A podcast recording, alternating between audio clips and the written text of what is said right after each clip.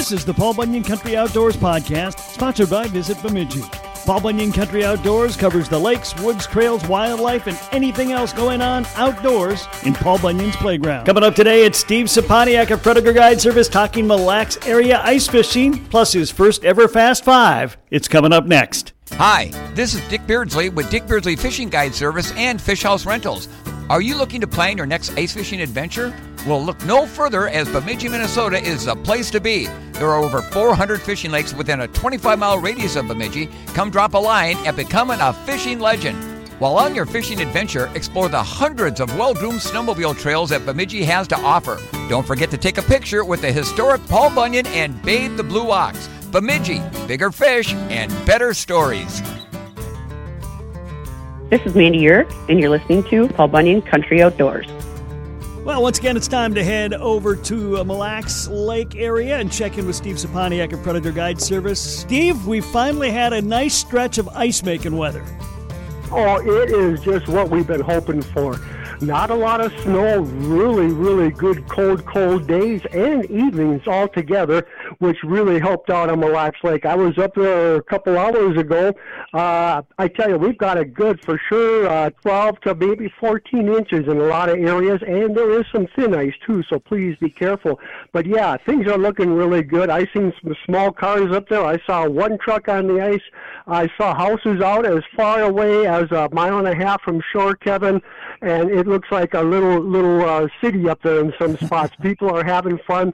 Uh, those that don't want to drive on the ice, they got their trailers and their ATVs and side by sides, and that's what they're taking out there. And from what I gather and talk to friends of mine who are up there, the fishing's been pretty darn good, especially the walleyes. They're going great, Kevin. Well, that's a that's pretty awesome. I mean, usually you get into ice fishing season, and after that early ice, you know, you're basically living on perch, and you know, some lakes where there's crappies, you can get crappies. But uh, to hear the walleyes biting in mid-January, that's pretty good.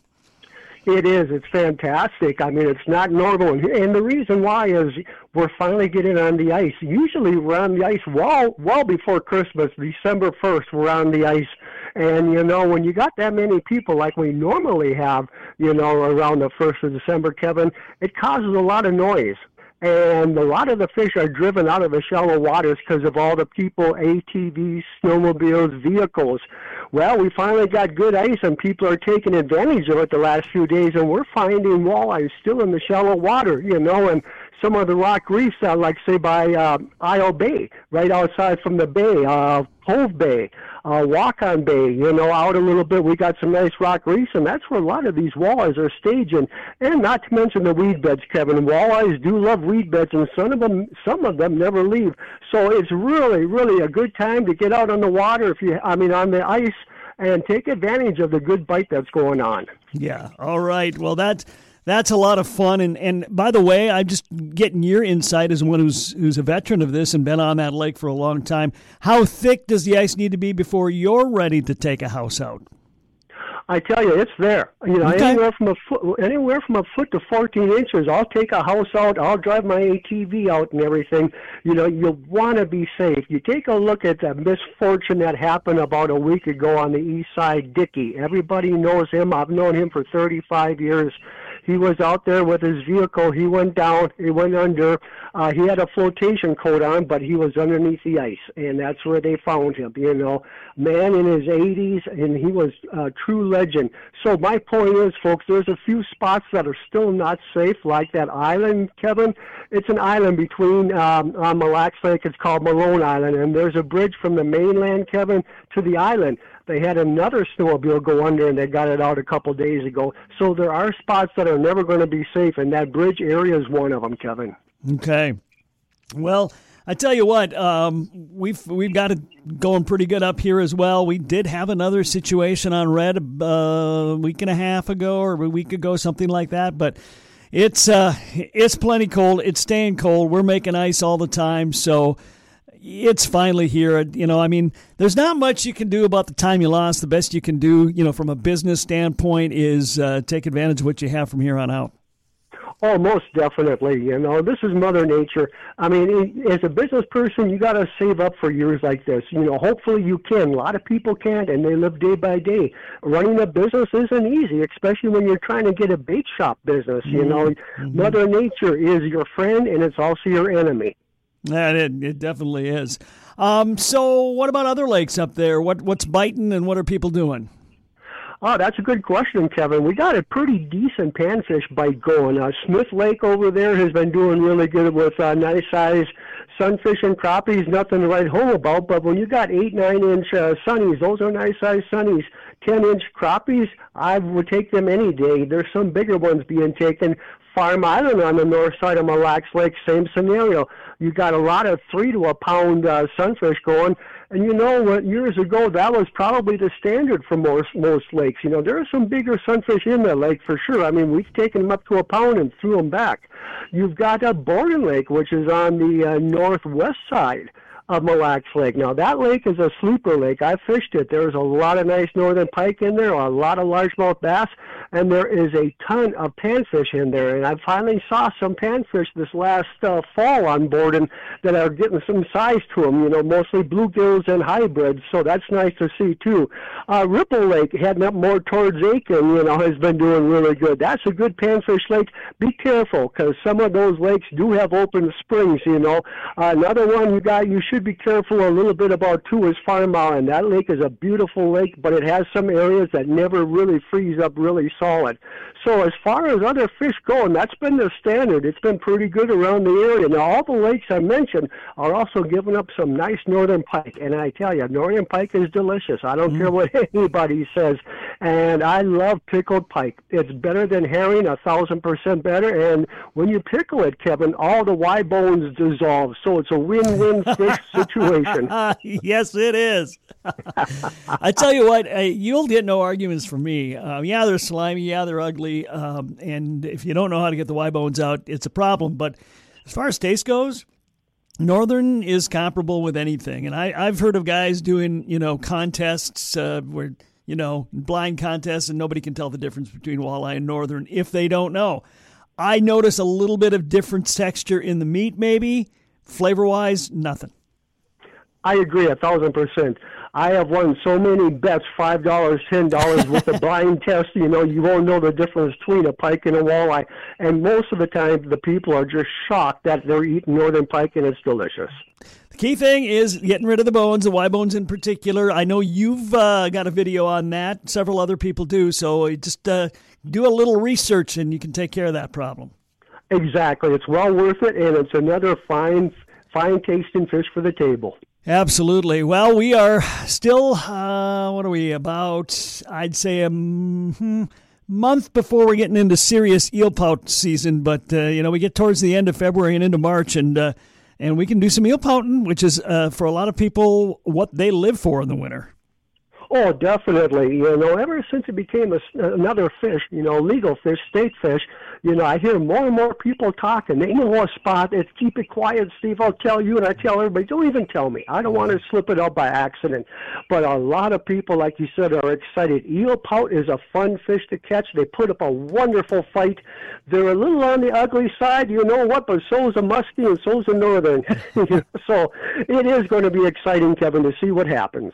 Well, I'm going to be curious uh, to to determine or to see what they decide to do. Will there be an actual calendar season, or will it be strictly a limit of fish? I assume they're going to put a limit of fish. Uh, they haven't yet, but I'm assuming it's going to be something in the five, four to five range, probably. It very well could be. You know, a lot of the lakes had an overabundance of uh, eel pout, which I always enjoyed. You know, it was fun to catch them. But yeah, I, I, I think it's going to be probably four or five. Now, here's a question: Is that going to be state wide, Kevin, or is it going to be like the Northern Pike? You have to look at the synopsis. Every lake is different. You know, you you got to have something that you know to go by. Especially like when I guide, I have to follow. Well, okay, Farm Island, what's the law here? Split Lake, what's the law there? It makes it difficult. So I wish they would go statewide with the eel pout. At least we all know then. I my guess, and it's just a guess, and I haven't talked to anybody, but my guess would be for eel pout at this point that's probably what they'll do, you know, down the road. If they see something's happening on a, on a certain lake, they might have to do a special reg. But I, I don't see at this point why they would not do a statewide limit.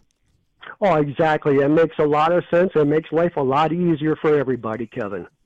Well, I tell you what, Steve, it's again not going to be that long, and uh, well, you'll be taking your little southern vacation, and then when you get back from there, it won't be that long, and you're hopefully having your boat in the water. I mean, it's we we think we still got a lot of ice fishing left, but time flies, man.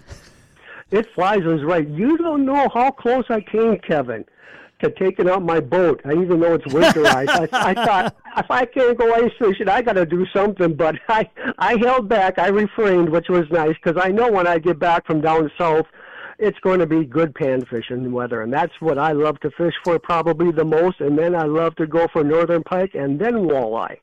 All right. Well, Steve, anything else going on on the lakes we need to know about?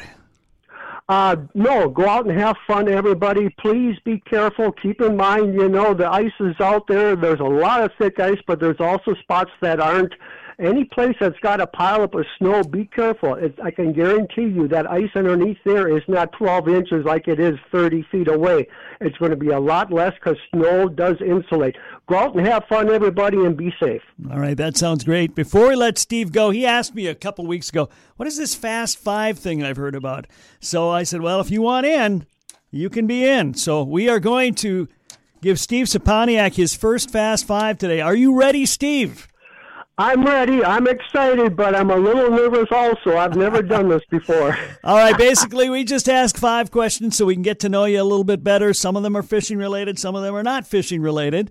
And uh, you just have to quickly give us an answer. So, okay, we'll try. Here we go. Fast five, five, five, five. Question number one. In the Scepaniak household, is it dogs or is it cats? Dogs. Not even not even a question mark. Not even a question mark. My whole family, we love dogs. Do you, do you have any dogs right now, Steve? Uh, I don't in my family right now. I mean, my household, but every one of my three children has at least one dog. Uh, my daughter has a dachshund. We're a dashy family. Oh yeah. My one, yeah, I love him. He's yeah. a miniature dachshund, so you know he's about six inches tall and in his eyes, he's about 10 feet tall. Yep, yep, we had a couple of those guys. yep, and then my one son has a beautiful white, it's like a, oh, it's like a collie just about, but it's a different breed. It's beautifully, it's all white, and it's more or less, from what I understand, a Labrador. I cannot think of the name, God forgive me. And my other son, he has uh, what you call a little bit of a Heinz 57. It's a little bit of a mixture. Wonderful dog and everything, you know, good family dog. So they fit right, all three dogs fit right in with the Scepaniak household. All right, sounds cool. Question number two, and I don't even know I'm asking Steve because I know the answer, but let's make it official. Steve Scepaniak, what is your favorite fish to catch? Muskie. See, I told you I knew the answer. I'm worried about the tough one. Oh, yeah. Here comes question number three. What is your favorite fish to eat? Uh, panfish, then walleye. By panfish, what do you mean? Uh, bluegill. Bluegill. Okay. Yeah, bluegill's good. Bluegill's good, no question. All right.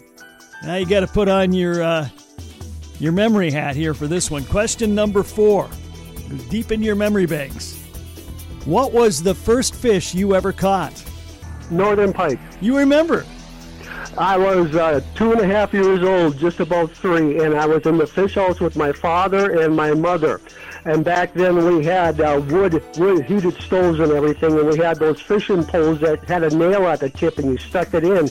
And my bobber went down, and I yanked on the line, heavy line, and I tugged and pulled on it and pulled on it, and finally, after about a minute and a half, I ca- I brought up about a 16 or 18 inch northern pike. I was so excited, and then I cried as soon as my dad took it off the hook and put it back down the hole. Catch and release, even back then. Even back then, yes, sir. I can't believe you remember that. Well, you know, some things are worth it. I think that was, you know, I've been fishing since the age of two and walking behind my dad in the woods hunting at the age of three, and I did the same thing with my kids. Now you, you're asking all the perfect questions. I remember. I can guarantee you, Kevin. You know, there's far more. I should know that happened, and I don't. I don't even remember what the heck I had for breakfast yesterday. I hear that. All right. All right, question number five. Actually, this is 5A. What is your favorite pizza topping? Uh, my favorite what? Pizza topping. Pizza topping? Yep. Sausage and mushroom. Sa- or mushroom. Sausage and mushroom. All right.